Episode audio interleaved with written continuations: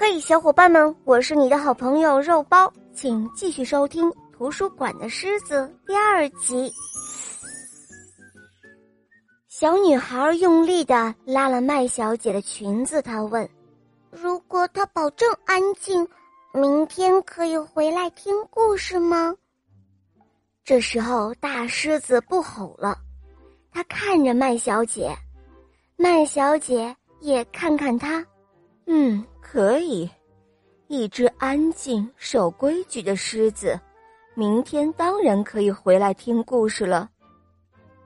真的吗？耶，太棒了！小女孩欢呼了起来。第二天，大狮子又来到了图书馆。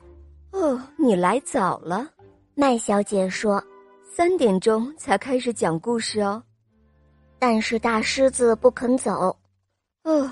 那么好吧，麦小姐说：“我派些工作给你。”她请狮子用尾巴拂去百科书上的灰尘，一直干到说故事的时间开始。隔天，狮子又早到了。这一次，麦小姐请他帮忙打开所有借书逾期通知的信封。后来，不用别人交代。大狮子早到都会主动做事情，他拂去百科全书上的灰尘，打开信封，让小朋友站在他的背上，拿最上层的书，然后他趴在说故事区的角落，等待着听故事。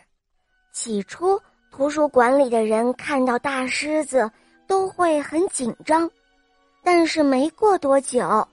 他们就习惯了身旁有一头大狮子来回的走来走去，大狮子在图书馆适应的很好，它走路很小声，尽管它的脚很大。听故事的时候，孩子们会把它当成舒服的靠垫。它在图书馆里再也不会大吼大叫了，大家都说。哇，这头狮子可真棒！来看书的人们遇到大狮子的时候，大家都会拍拍它柔软的头。